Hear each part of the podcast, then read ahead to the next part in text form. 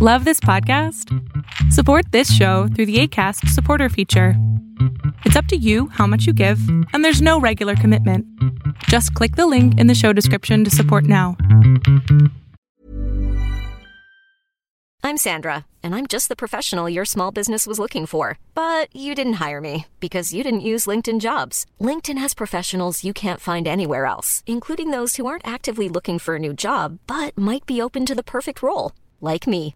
In a given month, over 70% of LinkedIn users don't visit other leading job sites. So if you're not looking on LinkedIn, you'll miss out on great candidates like Sandra. Start hiring professionals like a professional. Post your free job on linkedin.com/people today. Hey, it's Ryan Reynolds, and I'm here with Keith, co-star of my upcoming film, If, only in theaters May 17th. Do you want to tell people the big news? All right, I'll do it. Sign up now and you'll get unlimited for $15 a month and 6 months of Paramount Plus Essential Plan on us. MintMobile.com/switch. Upfront payment of $45 equivalent to $15 per month. Unlimited over 40 gigabytes per month. Face lower speeds. Videos at 480p. Active Mint customers by 531.24 get 6 months of Paramount Plus Essential Plan. Auto renews after 6 months. Offer ends May 31st, 2024. Separate Paramount Plus registration required. Terms and conditions apply if rated PG. Fiction. Science fiction. Horror. Fantasy, crime, LGBT, thriller. You have now entered the House of Mystery with your hosts, Eric Shapiro, David North Martino,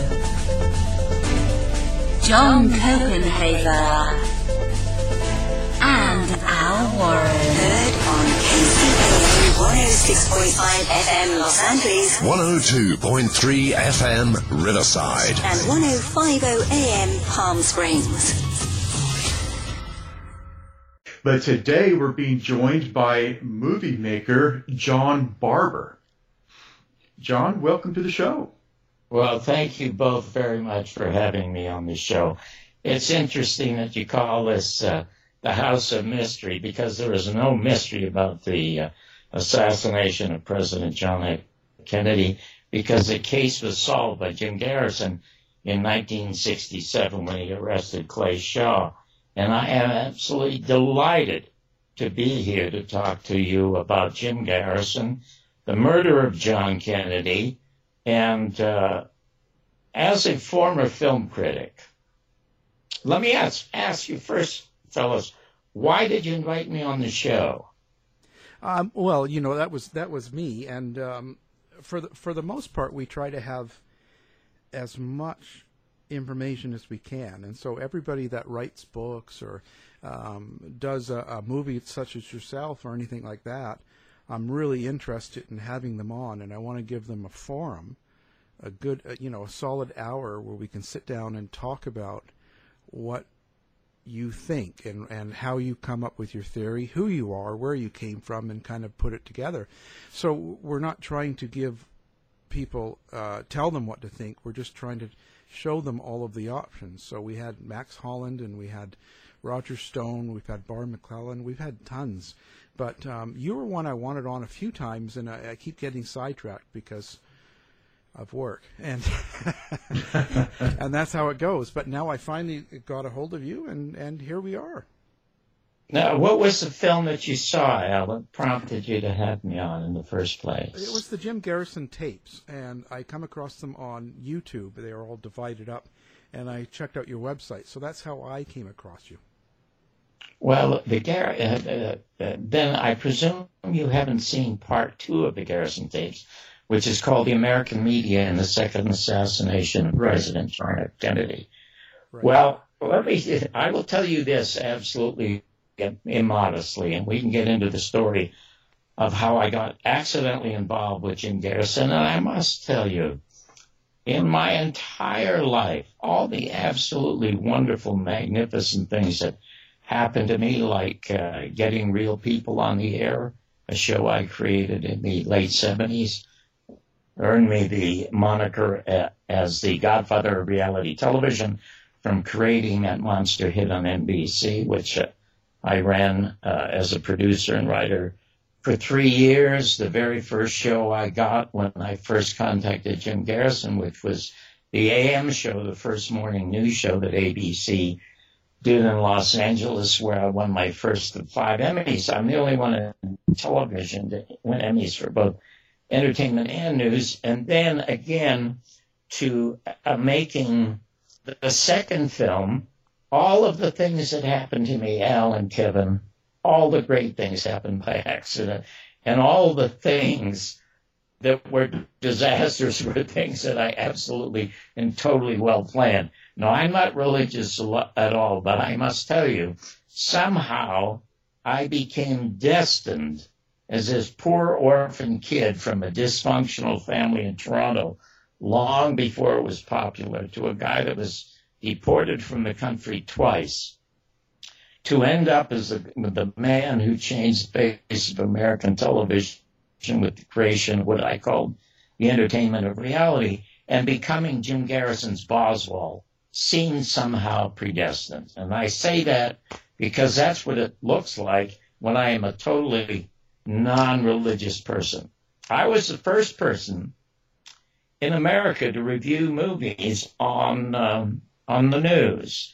I was 10 years with the LA magazine and 5 years at NBC in Los Angeles, brought there by Tom Brokaw. So I'm going to ask you a question. Okay. What do you guys think is the most important movie ever made in America? Oh, boy. The Wizard of Oz. That scared me. You know what? That scared me as a 6-year-old kid. I hid under the seat, for crying out loud. And you know that nobody is aware of the fact that that movie bombed. Yeah. It didn't become successful until it was shown on television in the 60s and 70s. You know, when I started to make The American Media and the Second Assassination of President John F. Kennedy, I was partially prompted to do this because when I was watching the Republican debates, if you can call those things debates, it was Donald Trump who brought up the business of fake news. And I kept wondering, where did I hear that phrase? Where did I hear that phrase? And that phrase came from the only interview that Jim Garrison ever gave in the 10 years following the loss of the Clay Shaw trial. And that was on November 5th, 1981, when I did it for a show at NBC, which we will get to later on. But he talked about fake news. And I sort of ignored it because at the time I was the writer, producer, and co-host of Real People, and I was making $30,000 an hour, so I had no interest in talking. I remember that show. Yeah, that's it, right. And I had no interest in talking about the media at the time. But when the Trump started talking about fake news, I thought, where have I heard that before? I went back to the 3 hours of tape I had, and there was Jim Garrison talking about the birth and purpose of fake news in this interview I did in 1981. So I decided I was going to make the film. Before I made the film, I called a bunch of producers and directors and writers in Hollywood, including Harlan Ellison, my friend who just died a few days ago. And I asked them all, what is the most important movie ever made in America? Now, they said things like The Godfather and Citizen Kane, but they're wrong. They are great movies, but they aren't important movies.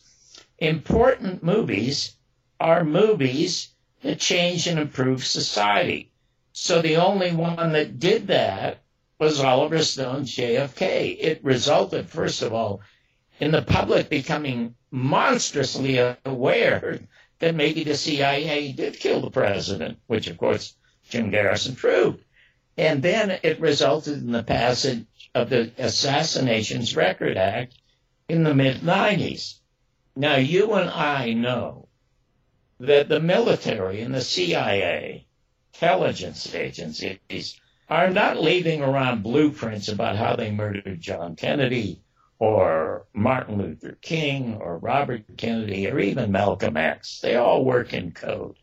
The reason the Central Intelligence Agency is fighting Donald Trump's attempts to get the files released is they do not want Jim Garrison's files released.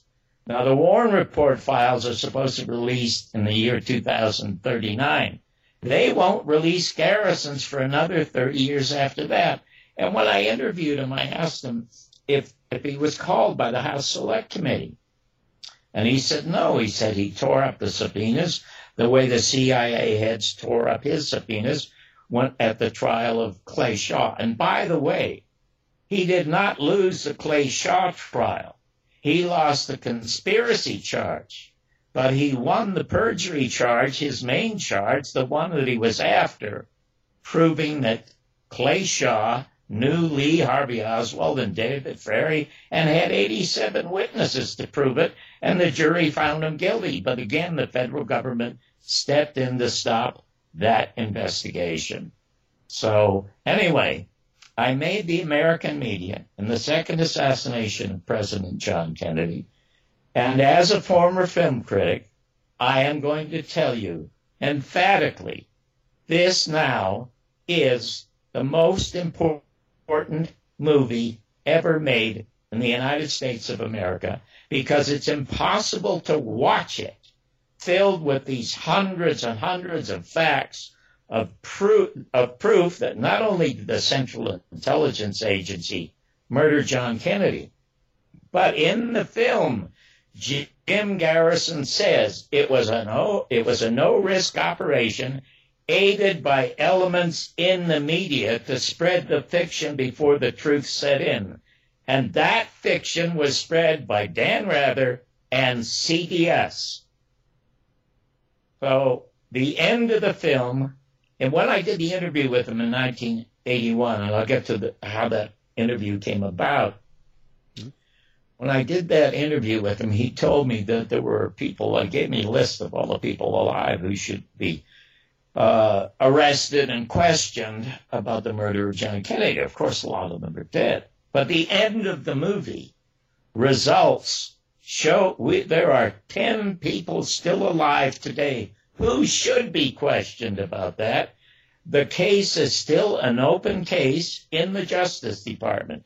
The House Select Committee concluded there was a conspiracy to kill both Martin Luther King and John F. Kennedy, turned it over to the Justice Department for further investigation, and they never investigated. So the end of the film shows me taking a wanted poster to the Justice Department. But here's the key and how simple it is to solve this case. The worst president in the United States was Bill Clinton, and I'll explain why in a minute. Thomas Jefferson said, you cannot have a functioning democracy unless you have a functioning free press. We do not have a functioning free press. When John Kennedy was murdered, a company or individual could only own 5 radio or television or newspapers in America. And what did Bill Clinton do? And all of this was revealed in 1981 when I interviewed Jim Garrison. The purpose of fake news. The purpose of fake news was a project called Project Mockingbird, created by the Central Intelligence Agency in the 1950s. And the purpose was to infiltrate all American media, to change the hearts and minds about Americans who wanted peace, to create a society of what George Orwell and Gore Vidal called perpetual fake war. And the first fake war, as Garrison says on camera, is the Cold War, because the Russians lost 25 million people. Do you think they had any people to fight against the United States? The enemy to the United States, as Dwight Eisenhower warned us, and again, this is in the film, was peace. Eisenhower warned us of the military-industrial complex, and to beware of the power of it. Well, peace would kill prosperity in America, because the Depression was not ended under Roosevelt until America went to war. America goes to war for 5 years. Now the country is prospering, but what are you going to do when you bring back 1.5 million men? How many cars can they make? How many refrigerators can they make? How many will be sold? Everything is modeled after a year. But you can make a bomb that goes off in a second that costs $15,000. And so they created this fake war policy. The next obvious one that everybody is aware of is Vietnam, with the fake Gulf of Tonkin resolution. And then the most recent was Iraq, with no weapons of mass destruction. I tell some people, Al and Kevin, do not watch my film if, like Jack Nicholson said in A Few Good Men, you can't handle the truth, because it shows emphatically how America became the evil empire that Ronald Reagan once accused the Soviet Union of being. We all knew there were no weapons of mass destruction, and you may have heard of a woman named, I think her name is either Susan or Lucy Lindauer, CIA agent. You know who I'm talking? Yeah, the name is familiar. Yes. Well, here in just a moment, though, I want to go backwards just a little bit. Sure. We have covered a lot of ground, John, but there's a couple of things that I wanted you to concentrate on. Okay. Let's go back to Project Mockingbird. That fascinates me. Would it be fair to say that program was started so that all major news networks would all be on the same page of music, and they would all put out the news that the government or CIA told them to? Well, you're going to be stunned when you see the film, because we have the head of the Central Intelligence Agency at the Church Committee in the mid-70s admitting the Central Intelligence Agency had 400 assets in every major media in America: the New York Times, the Washington Post, Newsweek, Time Magazine, the Wire Service, and even the Reader's Digest, admitting that these 400 people were writing the news for America. Now, that's when we had a so-called real enemy in Vietnam. Vietnam was no threat to the United States, but as Garrison said, the Central Intelligence Agency, who are the hit people for the corporation, the corporations had to get into Vietnam for their natural resources, which we do all around the world, from the Philippines to Latin America. Even Mark Twain, 100 years ago, opposed to the fake Spanish war and the genocide we perpetrated in the Philippines. He said 100 years ago, if you do not read American newspapers, you're uninformed. But if you do, you're misinformed. That is truer today than it was then, because now we have no enemies. North Korea is no threat to us. Iran has never invaded anybody. As a matter of fact, in the film, you will see how the Central Intelligence Agency, Dulles and Eisenhower, arranged to have a democratically elected president in Iran in the early 50s murdered. His name was Mossadegh. And the reason they murdered him is because he had nationalized British Petroleum, wanting a better deal for his people over his country's oil. And Eisenhower ordered Dulles to go murder him, because he was setting a bad example. And so they murdered him. And we've done that in half a dozen Latin American countries. You can see it in John Perkins' great book called Economic Hitman, how we go in there and we try to bribe them, and if they don't accept the bribes, we murder them. And it shows in the film how easy this is to correct. Now, I'm glad you brought up Project Mockingbird, because what Bill Clinton did, first of all, he repealed, he signed NAFTA, which sent all our jobs overseas. Then he repealed Glass-Steagall, set up under FDR to prevent Wall Street from gambling with our money. He repealed that, and it cost the 2008 recession. But the worst thing he did to destroy democracy was signed a Communications Act in the early 1990s that turned 95% of all media over to 6 major corporations. Now, you guys are probably not old enough to remember, but at one time in the 50s and early 60s, the government said AT&T is a monopoly. You got to break it up. So they broke up the phone companies. Now we have a dozen great phone companies, including AT&T. The same thing happened with motion picture industry. They owned theaters where they showed their movies. And the government said that's a monopoly. You got to break it up. And so they broke them up. They must reverse the Communications Act. Now, I told you that when Kennedy was killed, a person could only own 5 stations. There were 1,500 individual owners of television and radio stations and newspapers in the United States in 1963. Now there are only 6 corporations. And let me tell you something else. There was something you will learn about that not even newsmen on the air today are aware of, even people who major in journalism.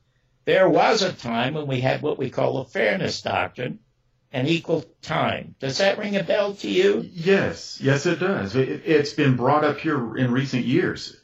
Well, when I interviewed Governor Reagan in 1970 when he was running for his 2nd term, and I interviewed him on the morning show on ABC, a live show, I had to have a Democrat on.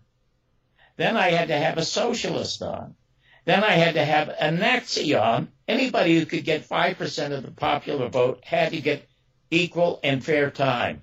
You could have not had a Hannity or an O'Reilly or a Rush Limbaugh, these conservative empire-pumping loudmouths, because you would have then had to give equal time to a Gore Vidal or a Jane Fonda or anybody liberal who was opposed to the empire.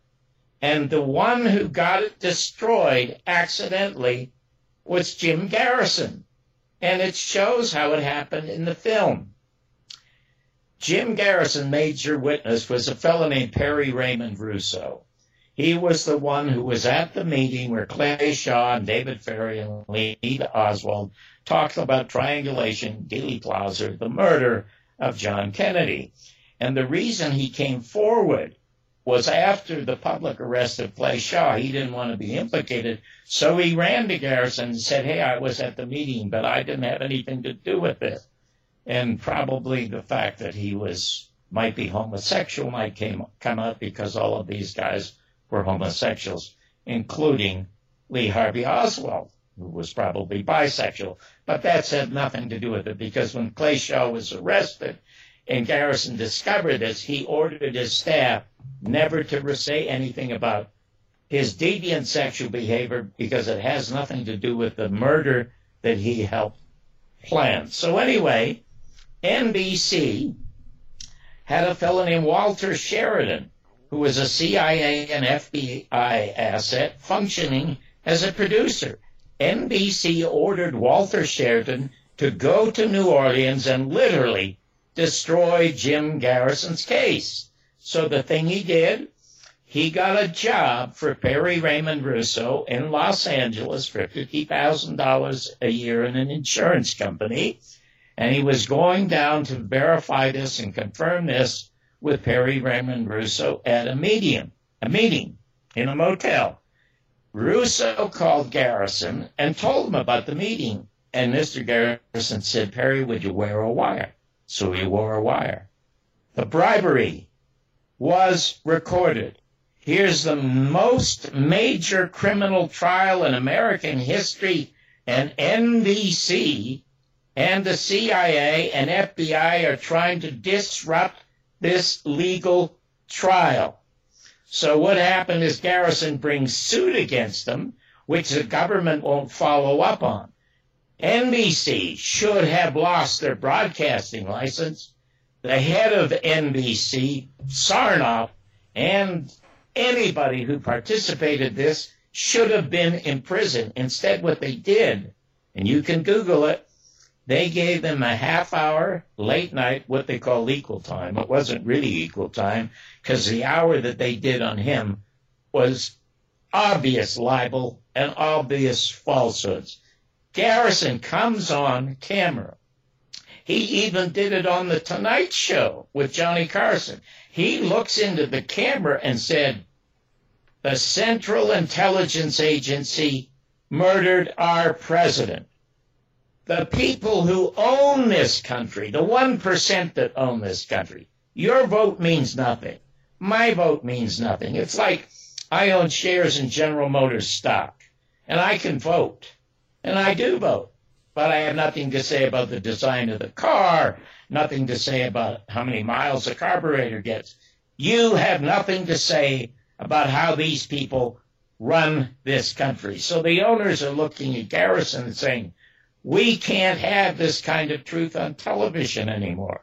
They immediately rescind the fairness doctrine and equal time. And let me tell you, I'm the only critic in America who was challenged by equal time that was ruled on by the Supreme Court of the United States.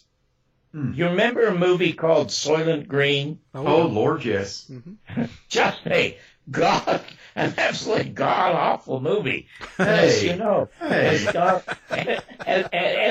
Don Merkel's demonstrated, you could always get laughs if you're really attacking somebody. So it was easy to get laughs and make jokes trashing this movie. But I felt so bad about how badly I was trashing the movie that I said, you know, I should say something nice about the movie, folks. So I will say, the sets are beautiful. Then I added, but they would be more beautiful if they'd been placed in front of the actors. Well, this quote was picked up by every magazine in America, and the producer of 20th Century Fox sued NBC to get equal time, because a lot of writers who had written books that were savagely reviewed got equal time in magazines and newspapers to answer their critics. And NBC said no, so he took it to the Supreme Court in California. And they said no, you don't get equal time. He took it to the Supreme Court, and 5 years later, the Supreme Court ruled that he would not get equal time because John Barber's reviews were of absolutely no public importance. So there you go. But you see, now on television and in the media, you can see what's happening to Trump. I mean, MSNBC about 2 months ago did a whole hour where they hired psychiatrists who said that he was insane and should be taken out of office. Now, had this happened to him 20 or 30 years ago? I'm Sandra, and I'm just the professional your small business was looking for. But you didn't hire me because you didn't use LinkedIn Jobs. LinkedIn has professionals you can't find anywhere else, including those who aren't actively looking for a new job, but might be open to the perfect role, like me. In a given month, over 70% of LinkedIn users don't visit other leading job sites. So if you're not looking on LinkedIn, you'll miss out on great candidates like Sandra. Start hiring professionals like a professional. Post your free job on linkedin.com/people today. Hey, it's Ryan Reynolds, and I'm here with Keith, co-star of my upcoming film, If, only in theaters May 17th. Do you want to tell people the big news?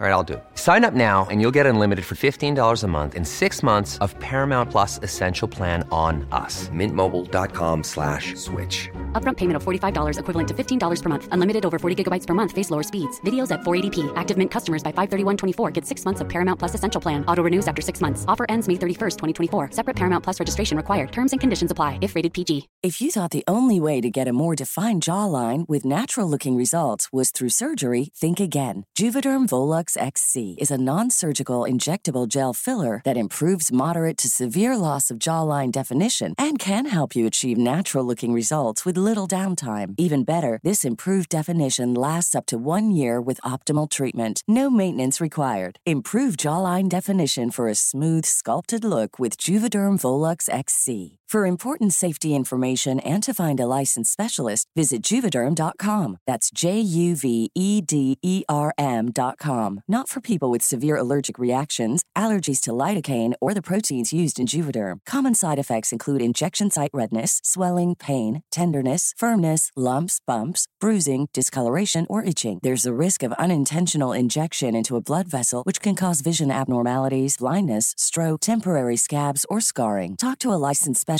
to find out if it's right for you. Millions of people have lost weight with personalized plans from Noom, like Evan, who can't stand salads and still lost 50 pounds. Salads generally for most people are the easy button, right? For me, that wasn't an option. I never really was a salad guy. That's just not who I am. But Noom worked for me. Get your personalized plan today at Noom.com. Real Noom user compensated to provide their story. In 4 weeks, the typical Noom user can expect to lose 1 to 2 pounds per week. Individual results may vary. Oh, he could have gotten equal time to answer it and hire his own psychiatrist. You can be maligned on television and in the media and on the radio now, and you have no recourse except to go and spend your money and hire a private attorney and try to sue. Now, as for the Central Intelligence Agency releasing the files, the two most important files were accidentally released in the early 90s. They're both in the movie. And the first one, dated 1967, is from their legal department, saying we have to assist Clay Shaw in New Orleans, otherwise Jim Garrison will get a conviction of Clay Shaw, our client, for conspiracy. Then the next most important memo was the one in which the CIA, in order to go after Mark Lane and Joaquin Jostan and Harold Weisberg and a lot of wonderful people doing work at their own expense privately, they created what they call this conspiracy theory. And they tried to align it with UFOs and tinfoils. So those two documents are already in the film. No, I submitted it to 22 film festivals. All of them rejected it, and in spite of the fact that the first Garrison tapes ran away with the film festival awards in Europe. I even submitted it to the Moscow Film Festival, hoping that what Putin would do for me, what he had done for Donald Trump. But even they rejected it. Collusion. And worst, collusion. Yes, but worst of all, get this. I have some very prominent friends in what they call the assassination community, and it is not a community at all. It's a bunch of egomaniacs trying to sell their $25 books. Not one of these prominent people has, with the exception of Len Osanek on Black Op Radio in Canada, has recommended the film, and William Matson Law, who knows more about the failed an incomplete autopsy at Parkland. These are the only two people who've come out and said this is the absolute definitive film on the assassination of President John Kennedy and the birth and purpose of fake news. Because why should the others sell a $2 movie when they're selling a $25 book? So, but it is a runaway smash hit on Amazon, and all you have to do is Google The American Media and the Second Assassination of John Kennedy, go to Vimeo or Amazon, and you can read scores and scores of 5-star, unrequested, unsolicited reviews. I'll tell you something interesting else about that, since I'm not getting any help except from wonderful people like yourself, who happened to hear about it. Now, you haven't heard about the second film. You only are belatedly calling me because you saw the first film, and I thank you deeply for that. But you're gonna stand up and cheer after you see the second film. You just absolutely, almost all of the things that you're thinking are verified in that film. There's nothing theoretical about this. Everything is a fact. Not one critic in America on the major press, I mean, the LA Times dismissed it as what they call conspiracy porn. That was the review, and they called me an old angry curmudgeon, which I am. That part of the review. Conspiracy porn. That's right, because there was no way they could refute one of the facts in the film, so they dismissed the entire film.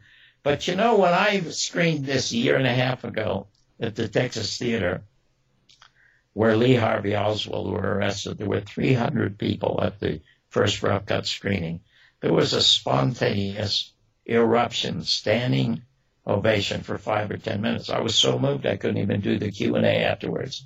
I was in tears. But 75% of all of those people had not been born when John Kennedy was killed.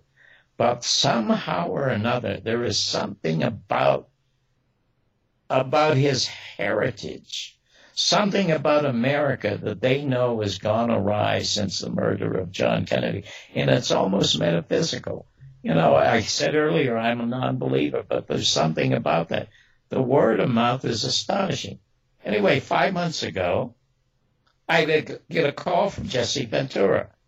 Now, I had been trying. I have my own little radio show it's called John Barber's World on BBS Radio every second Monday, and I've been trying for 10 years to get Ventura on my show to ask him just one question. And I got a call out of the blue from him. He had heard about the documentary and wanted 4 copies. And I said, I'll send you the 4 copies if you'll do me a favor and come on my show. I have a question to ask you. He said, what's the question? I said, you come on the show and I'll ask you. So he came on the show. He's the only guest other than 2 others that I've had on for an entire hour. And the question was this. He had said casually when he became governor, offhandedly, he said the first thing that happened when I showed up at the office, there were 8 to 10 CIA agents there to question and interview me. And I asked him if he had recorded the conversations, had he written their names down, and why on earth would the CIA want to question him? He said at the time he did not know why. But he realized later what they do is they profile any independent who may turn out to be a threat to peace and to the establishment. So anyway, I give him, and during the interview, we got along great because I told him inside stories about Muhammad Ali that only he knew. We had a great time. So when the show ended, I said, Governor, on November 22nd, 2018, maybe I could come on and we could talk about the film. He said, no, John, you're going to come on right away. We got to strike while the iron's hot. 2 months ago, he called me and said, we're setting up a studio for you to go live in Las Vegas. I'm going to interview you, and you're going to be on the air. We're going to can it, but we're going to show it later.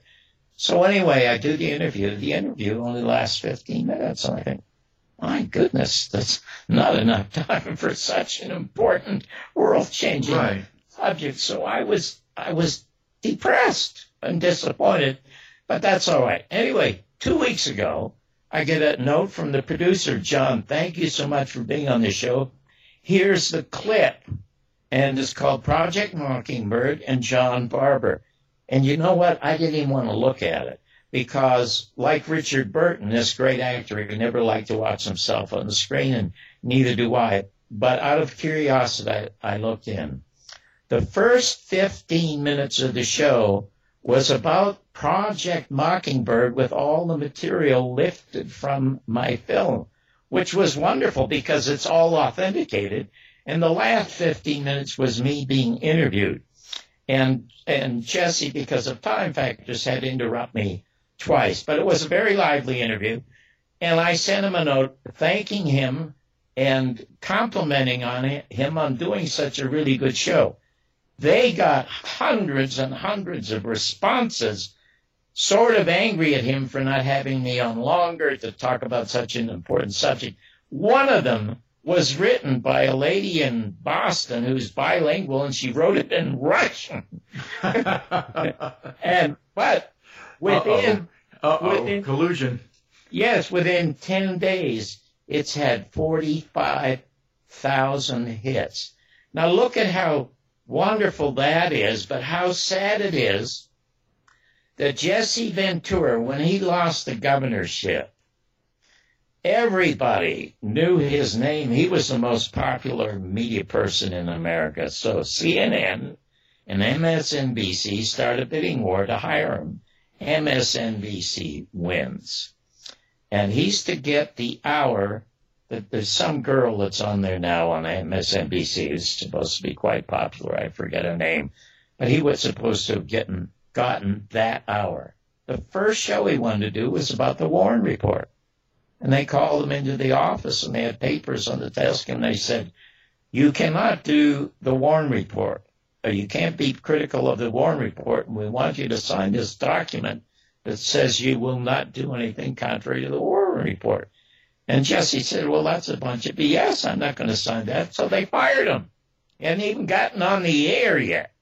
But his contract would not let him be on anybody else's show for 3 years. So the fortune that they paid him went into his building a big castle in Mexico, and he calls it the house that MSNBC built. As a result of that, there's another radio show called Radio Sputnik, sponsored by the Russians. 3 times they've called me to be on the show. How sad it is that people like yourself, now you have to be sort of underground in America, but the Russian government is sponsoring Jesse to do his show, to broadcast to America. It's like the Voice of Russia or the Voice of America. He should be able to be on the air in his own native land. And that is, to me, where we are in America today. But all of this goes kind of towards your point, John. Let's go all the way back to Garrison. When he was on TV, like you said, he was on Johnny Carson. And he's looking straight into the camera and talking about the CIA killing John F. Kennedy. As we move forward, you know, you've got people like Jesse Ventura that are out there trying to get these facts out. But the media, through Project Mockingbird and other programs that they use, their tactic now, almost a Saul Alinsky tactic, is to make you fringe. They call it conspiracy theory, and they make you look crazy because they have a majority of the media, and people rely on that. You know how simple. You know, it's so simple to resolve. Look at Robert Kennedy a couple of weeks ago has come out and said that, you know, there should be another hearing for Sirhan because he doubts that Sirhan might have killed his father. All Robert Kennedy, now he got a little mainstream media, but people were afraid to put him down and call him a cuckoo bird, okay? The Justice Department building is called the Robert F. Kennedy Justice Department. If Robert Kennedy Jr. had the testicles, all he has to do is walk over to the Justice Department from his office, have a camera with him, go in there and say, this is an open, cold case. I want you to investigate the murder of my uncle, which led to the murder of my father. Now, originally, the House Select Committee was going to investigate the murder of Robert Kennedy, but they threw it out because it was so easy to prove that Sirhan did not kill him. And again, this is also in the film. Thomas Noguchi's autopsy is in the movie. Robert Kennedy was shot in the back of the head from no farther away than 2.5 inches because of the extensive powder burns, and Sirhan was 6 feet in front of him. It was an impossibility. And the CIA confiscated the photographs of a young man who took photographs of what like the security guard shooting John Kennedy in the back of the head. It's easier to prove his innocence than it is Oswald's innocence. I mean, you're going to be astounded at the film. The facts are all there. What people should be asking Donald Trump, it is not important for the leaders of the country to answer our questions or the questions of reporters. It's imperative, though, that the reporters, to preserve any semblance of democracy, to ask the question. And the first question I would ask Donald Trump, I would say, Mr. President, if you are so opposed to fake news, why do you not reverse the Communications Act and don't let anyone own more than 7 stations in the United States as it existed in 1970? And that's the only reason that I got on television in 1970. In Los Angeles, there were huge Chicano riots. And at that time, a company could own 7 stations. ABC happened on 7 stations, one in L.A., and they showed cartoons in the morning. And the Chicano community wanted more representation on television. 20,000 of them took to the streets. So they scuttle the cartoons, and they're going to create a morning news show. I auditioned against 40 quite famous people in L.A., and I was a stand-up comic, for God's sake. And I got the job.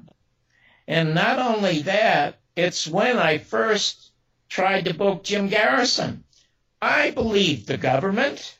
You know, why would the government lie to me? Why would Walter Cronkite and Dan Rather, why would they lie to me? Why would the New York Times lie to me? Certainly, Jim Garrison's a kook. But as a street kid, I said, hey, if he's a kook, it's been like almost 2 years. Why don't they get out of his way and let him fall on his face? Which is exactly what he said in 1968 when he was on the Carson show. If they think I'm a kook, get out of my way. But they wouldn't get out of his way. And then again, as I said, when he won the perjury charge, the government stepped in and stopped it. I accidentally, there I go, back to the business of accidents in my life. I read Heritage of Stone in a bookstore. The author's Jim Garrison. I stood in that store for 4 hours reading the whole book. I couldn't believe it. He had to sue Time Life to get the Zapruder film. There was a doctor brought as a defense witness who under cross-examination said the generals prevented the autopsy, and the lead general was probably General Curtis LeMay. Now, all of this stuff is in his book. I didn't know this, so I rushed home. I call him immediately the next morning, and I tell him I've read Heritage of Stone. And Al and Kevin, he laughed, and he said to me, oh, you must be the other one that only sold 2 copies. But in any event, I booked him on the show, and he kept saying, you won't get away with it. You won't get away with it. And I told him, listen, I just won my first Emmy, and we're just doing great. He agreed to do the show. I was fired the next day, and he was canceled. Oh, now, boy. I did not think at all it had anything to do with the assassination. I just thought this is show business. And you never have a real job forever in show business. So since I had been a critic on the air, the first person to do that, I ended up at a local station doing reviews, and Tom Brokaw saw me and brought me to NBC in Los Angeles, where I was for 5 years. And I never had met Garrison, but twice we talked on the phone. Once was during the Vietnam War. And I became Frank Sinatra's private writer for 4.5 years. And he knew I had this long feud with Johnny Carson. And so despite Carson, he had me, Sinatra took over the show one night and had me on to do a stand-up. And if you go to my site, youtube.com/JohnBarbersWorld, you can see that stand-up. And Sinatra, anyway, in the monologue, one of my lines was, Watergate is something that may have put America on the brink of democracy. Well, it got an ovation, and that was in like 1977. And I got a call from Mr. Garrison. He laughing. He said, "Can I borrow that line?" And you certainly may borrow that. So that was the only conversation I had with him. But in 1981, because of a very successful show, Real People, the owner of the show, George Schlatter, was offered a chance to do a news information entertainment show. Do you remember the Movie Network? Oh, yeah. Yep. It was, when I was a critic, I said it's the only movie ever made in America that Americans will go to listen to. It is the best written script ever in the history of motion pictures. I mean, Paddy Chayefsky's script is so topical, it's almost a documentary. Anyway, do I have 4 or 5 minutes to finish telling this story? Yeah, you got about that left. Yes. Okay, then. Here, I'll do it quickly. Anyway, Schlatter was offered a chance to do a show called Speak Up America, and kept asking me to help him do stories. And I said, no, I'm having enough time keeping real people on the air. Then I read about the House Select Committee conclusions that 4 shots and been fired, so I called Garrison immediately, asked him if he felt it vindicated. He said, John, I feel like a blind man who's gotten a small trophy in a very dark room. Only I know I've gotten it. And so I said, well, you must be deluged with calls. Doesn't Dan Rather call, Walter Cronkite, Huntley, Brinkley? He said, you're the only person I've heard from. And I said, well, I'm going to come down and tell your story. He said, John, I haven't told it to anyone in 10 years, and you're the only one I will tell it to. I went down there September 5th, 1981, put him on camera for 3.5 hours. There was so much material, it had to be a two-parter. The first parter, you could not get into the studio because it was the first time Garrison had been seen in prime time. And here he was on NBC saying Lee Harvey Oswald had nothing to do with the assassination. As a matter of fact, the paraffin test showed he never even fired a shot. Well, it got an ovation. Now, part two, you couldn't get in the place. It was like the Pope or the president was there. People were so hungry to hear the truth. In the interview, I asked him, how many shooters there were. And he said, there were three teams, two in front, one in back, two or three on the team. Then I said to him, how many people do you think knew he would be murdered in Dealey Plaza? And he extrapolated. He said, it's a need-to-know basis. They started the plan when he turned down the air support in Cuba. So he extrapolated on a need-to-know basis about 32 people. Anyway, I had edited the story. I'm at home watching it because I'm building a new house. And I had hired Marjorie Gortner to be the host to do this story. But at midnight, George Schlatter took the story down to the editing room, and all this is on film in my film. And he was there to re-edit the story. So that when Marjorie Gortner asked him on the air how many shooters there were in Dealey Plaza, Garrison says 32, which makes him look insane. The phone rings, and it's George Schlatter saying that Garrison's a nut, and I start screaming that he's a nut.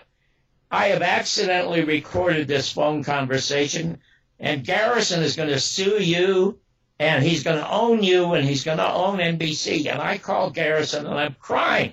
I'm sobbing. I'm sorry. Sue them. I have the audio recording. And he said, John, if I sued everyone, I would never see my family if I sued them for libel. We love your show. Please send me a couple of Real People T-shirts and keep the show on the air. Well, of course, I was finished with the show. I almost had fistfights with Schlatter the next day, and I was fired. Now, to end it up, I don't know why George Schlatter did that. I never questioned him. But I don't put it in the book. He was a very close friend with Nixon, and when George Bush was elected, George Schlatter produced his inaugural ball. So, but all of this is in the film, and I've waited for all these years for Schlatter to sue me. So in discovery, I can find out who ordered him or suggested to him that he re-edit that film. And maybe we could also find out who was sitting with Dan Rather to tell him he must lie about the direction of the gunshot to John Kennedy's head. And it may actually have to come to that.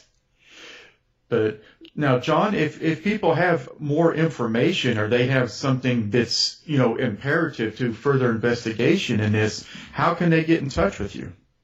Well, my email is John Sarita, that's JohnSarita, John Sarita, at AOL.com. But I must tell you, Al and Kevin, the case is solved. There's no more necessary information. I mean, I must tell you, I am so offended by most of these assassination sites because they're involved with endless trivia. Is that Oswald at the front of the Texas School Book Depository? Is there gunshots in the windshield?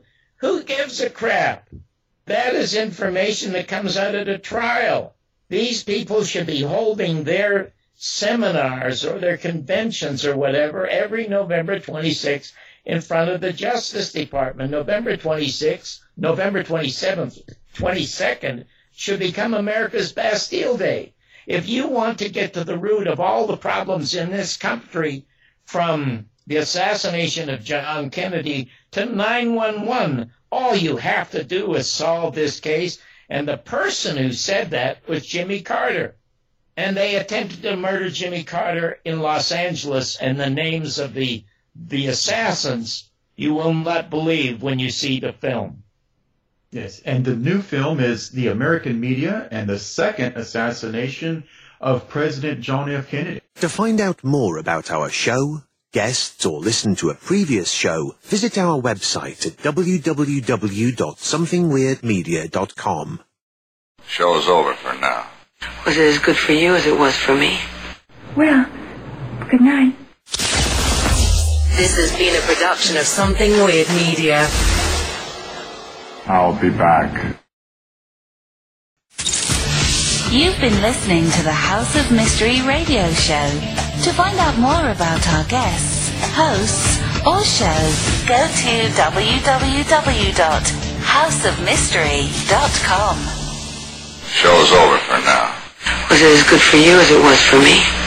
Well, good night. This has been a production of Something Weird Media. I'll be back.